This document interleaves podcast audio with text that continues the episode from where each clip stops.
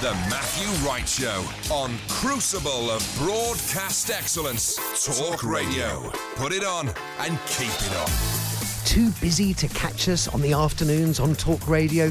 Too many children to care for? Too many jobs to manage? Well, never fear. Help is here in the shape of the Matthew Wright podcast, where we cut down three hours of entertainment and enlightenment every afternoon into tiny, bite sized morsels just for you, you busy so and so. So sit back and enjoy the best of the Matthew Wright Show here on Talk Radio.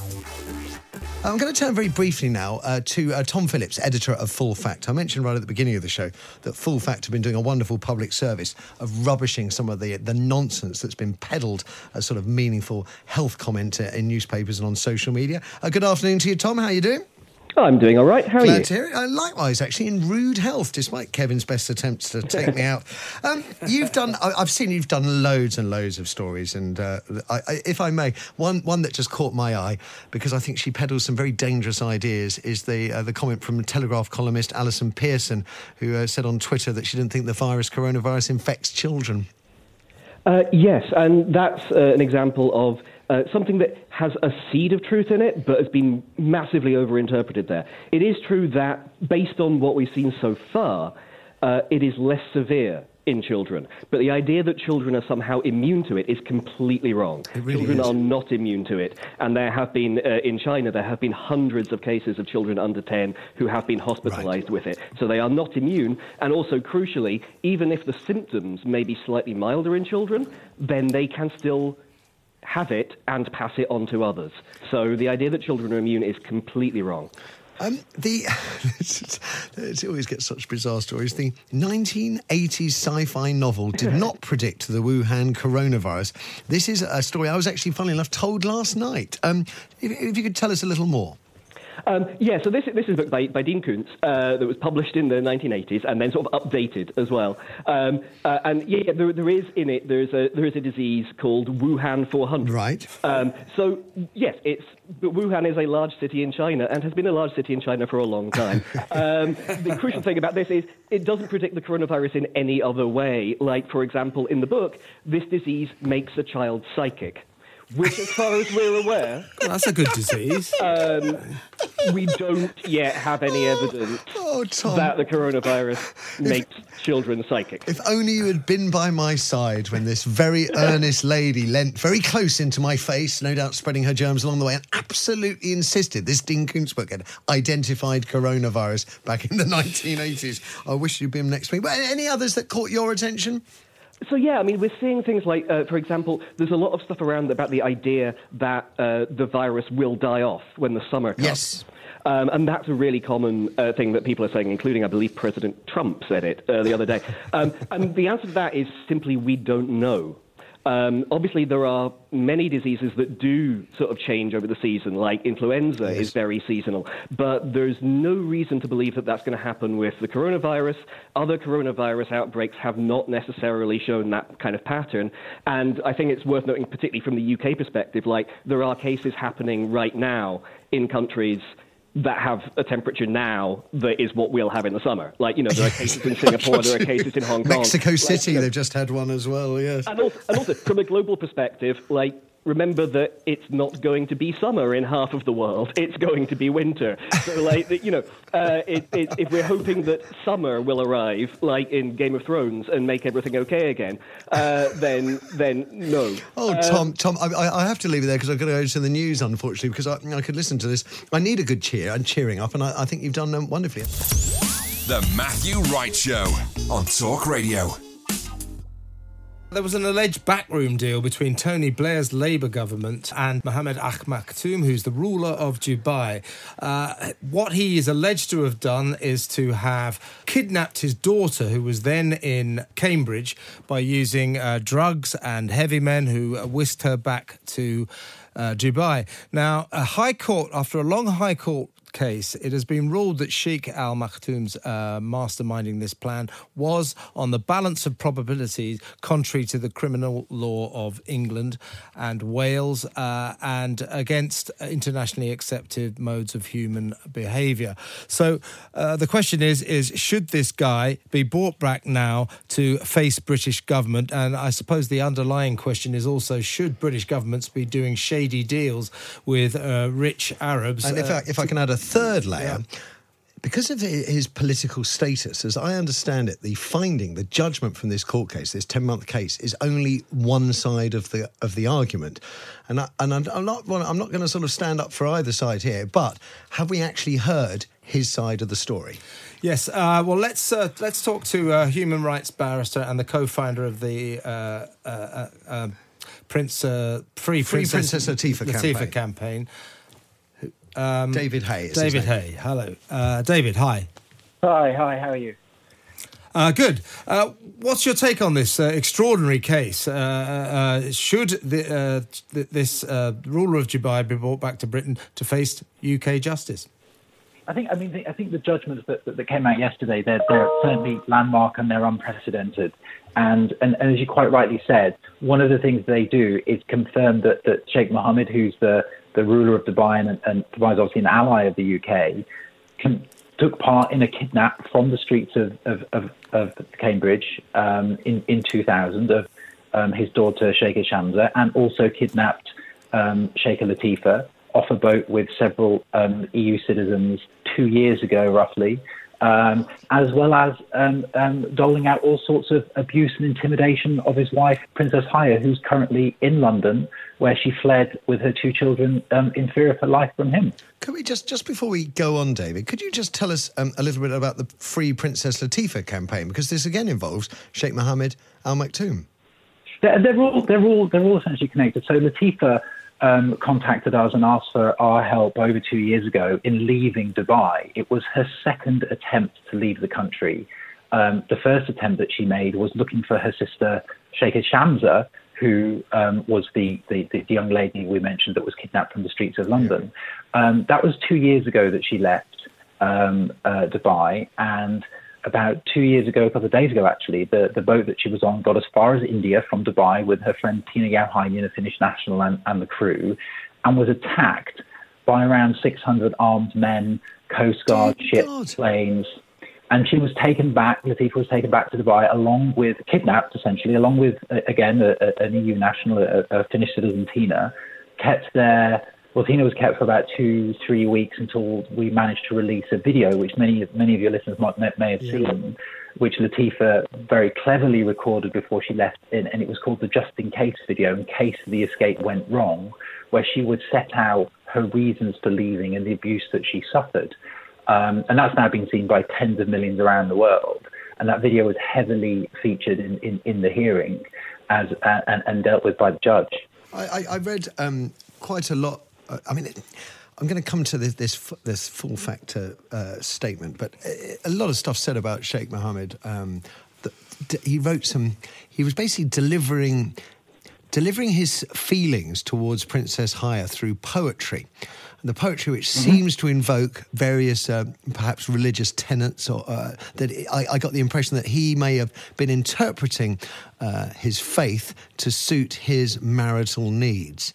Um, could, could you perhaps uh, share a little bit about what he was doing, how he was sort of um, I don't know, undermining Princess Haya? Uh, It's kind of a sort of form of mental torture, I suppose. I mean, there was certainly an awful lot of in, what you can only describe as extremely intimidating posts out on Instagram, videos of him dancing with swords, you know, phrases like people being killed and things like that, and, and, and, and so called poetry, which anyone reading that, particularly if you're a, a- a wife that, or, or, you know, a husband that's left an abusive partner, would be very, very scared. Um, and add to that that you're, you know, a, a um, extremely wealthy billionaire, ruler of a country, a dictator who's, as, as we now can say, has kidnapped already several of his daughters and abused other wives, you, you quite rightly would be extremely worried and extremely scared. Uh, David, we know that uh, Sheikh Mohammed Al Maktoum spent a fortune uh, on a team of very high priced lawyers to fight his corner in the High Court, but it has been found against him, if you like, that on the balance of probabilities, uh, he behaved in a manner that was contrary to the criminal law of England and Wales. Did the court also decide uh, that the British government, the then British government, had done a shady deal to uh, let him off the hook for diplomatic reasons? If so, we've got a real scandal here, haven't we? Well, well, absolutely. I mean, certainly back in back in 2000, there was um, obviously there was an, a small investigation, and it was I think featured in the Guardian about Sheikha Shamsa when she was kidnapped from the, the, the streets of Cambridge, and that was essentially covered up by by Robin Cook, and that has been inferred to in the judgment now. Now, last year, myself and Tina, Latifa's friend, we tried to get the Cambridgeshire Police investigation restarted because, of course, we had witness evidence from Latifa in her video, witness evidence from from um, Tina, and also from Latifa's cousin, a, a man named Marcus Essabri, who was was in, in contact with Shamsa when she was when she was kidnapped. So we tried to get that investigation open. We spent a lot of time with Cambridgeshire Police, and I think it's now we need to look towards Cambridgeshire Police and see what they are going to do because you've got a judgment that says that the ruler of a country and his associates were involved in the kidnap of someone and breaking of law of England um, some time ago, and that that was covered up. So it now needs to be investigated. The Matthew Wright Show on Talk Radio. Walking on the beaches, looking at the fishes. Well, I got the notion, girl, that you got some suntan lotion in that bottle of yours. When I try and explain to my um, somewhat younger wife what it was like uh, when punk rock sort of first was sort of coming through our TV sets and our radios. I don't think I can ever quite explain. It was it was it was a force, and the Sex Pistols swearing on the Grundy show, the Stranglers. I can remember that on top of the Pops and going into school the next day, and that's all anybody spoke about. And Well, I'm delighted know- to introduce Jean-Jacques Burnel. Thank you very much. Thank you. Welcome, lovely to see you. But you know that I don't know if that's the edited version or not. I don't know which one they played. because for some reason um, the BBC uh, decided that clitoris wasn't the right word to use on a single. but right. what else could you use? Oh, language, language, oh, sorry. language. Sorry, oh, dear, sorry. dear. No, that- no, that- but I mean, so, so. Oh, sorry. But I mean, they. I'm embarrassed. Now. Never mind, never mind. I promised we'd myself sa- I'd be professional. We, have saved it in the edit on that one. We, we, they, they hit the panic button in time. But I, was- I was thinking you're going to go on to say unusual words like Charabanc, which I never hear on, on anybody say anymore No, these no. days. Um, 1974, you started. Yeah, on uh, well, we registered the name the Stranglers on uh, the 11th of September. 1974. So 9/11 means something slightly different to us. 9 11 was also the date of my TV show. That was the first episode. So again, it means it? something different to Was me it? as well. Wow. Um, you're going at the end of this uh, year, the autumn. You're going out on what you're saying is your last. I, it, it's, it's. I presume the devil is in the detail. It's the last sort of full production tour, Re- thus yeah. leaving the door open for smaller, less produced tours down the well, line. we, I don't think we'll be touring again in the UK, but um, we've got a few commitments after that, and uh, I just think we haven't had the balance right for about eight years. We haven't released an album for eight No. years, so. Um, and you know that's real an important part of it. You know, I've got 250 plus ideas for songs, and I haven't had a chance to to think about them. To, to So there's going to be a new album as well. well, we've we're starting working on one, but you know, you can't go. Uh, we're not an assembly line, so you can't go from you know um, a gigging uh, mode to writing mode. And so I just want. I don't think we've had the balance right. I mean, I've been really grateful uh, to have an audience for the last 10, uh, 20, 30, 40 years, but. Uh, we've been touring too much, and it, it, it's a killer, you know. But that's because you're you're a great band. But wh- why do you think that the Stranglers have lasted so long? What's the secret? The tunes. Well, yeah, ultimately it's the tunes, but it's it's because we were allowed, and unlike a lot of bands, weren't we were allowed to just uh, be free, because uh, we was screwed up uh, You were- the you were- commercial pressures. You, you know? were a bit older, would it be fair to say, than the contemporary? Uh, well, so, uh, some of us rude. were, some of us were, but some of us um, were actually honest about our ages. Uh, that's more like it. But we weren't. Uh, we weren't. Uh, we weren't pigeonholed. And, and when we were, um, our peer group kind of. Um, shunned us. Uh, so then we were allowed to develop, uh, you know, organically, you I know, mean, without the commercial pressures. I, I am a long-time fan from Rattus Norvegicus, and I would have to say that one of the things that you presented perhaps better than uh, your contemporaries was um, you were quite intimidating. I think you you you pre- you. Uh, all in black, um, uh, and all the concerts I've seen, the amount of chat between songs is really, really minimal. Um, there's an attitude. Uh, yeah, well, we we were lucky to come in at the end of the pub rock uh, era, and pub rock was, um, although a few snobs uh, derided it, it was a real great education. I mean, the when I first saw Doctor Feelgood, um, it it was a tsunami for me. It was a revelation because everyone had been disappearing up their asses uh, in, in, showing how brilliant musicians they were, but they weren't connecting so much with people. And it was a return to basics. So feel feel good like your band uh, were, and they stood out from uh, the, a lot of their contemporaries, and you did too. Very musical. Yeah. Unlike the, a lot of the other punk bands, you were you were doing You could tunes. play. Well, we had a And you chance to, to develop, you know, to develop our skills because that's what pub, uh, pubs did. You know, you Mm. you learned how to front people and to avoid bottles, and to and you know, it was a great university for bands. I mean, like some of the greatest musicians, not necessarily uh, the most creative, but some of the best musicians come from America, where you know, from bars. You know, they play in bars, and that was a great thing about the pub rock thing at the Did time. you did you get the same? Uh, a lot's been made of the New York influence, New York Dolls, and such. Like, was that? Did that Not for us, no, that was the Pistols yours and- was pub rock. Well, it was pub rock and also West Coast because you know we were the only ones who admitted at the time that we actually smoked a bit of you know of jazz cigarette, and, uh, as they called it, and uh, and and there was a, there was a bit of hypocrisy. You know, that people were pretending to be younger than they were, and also pretending to you know it was year zero. You know, and whenever there's a new uh, orthodoxy uh, which there was. Um, you know, you weren't allowed to admit having smoked uh, jazz cigarettes, and having a keyboard was, you know, a heresy. and Yeah, having a keyboard right up front yeah, uh, as yeah. well. And then a synthesizer, you know, God, modern thing. You know. Well, yeah, th- the personnel changes. that You you seem to have a very strong, stable lineup for quite a while. Then um, Hugh's departure from vocals. Did was that a difficult period of readjustment or quite a natural period? No, it wasn't natural at all. It was a, shock to my system that Hugh left, and uh, we uh, struggled for a few years, uh, going around in, in ever decreasing circles. Because you know, it's down to the, uh, the human factor, isn't it? It's like you can. Uh, you can have a, a change of one player in a team, and the whole structure changes, the whole dynamic changes, and that happened with the Stranglers for a few years. I was quite surprised. I didn't. It must have been probably three or four years after that. I I caught you. Um, can't remember what it was. I think it was the Beautiful Days, maybe.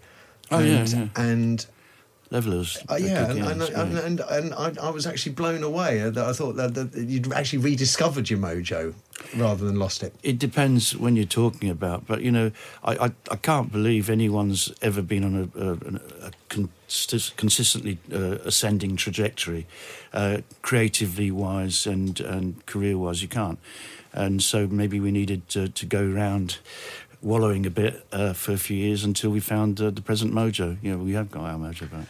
So why knock it on the head at the end of this year? Uh, you say touring kills, but Well, you know, it's it's it's a cake, isn't it? It's not just it's not just gigging or it's not just recording. It's it's all those things combined, and we live to play.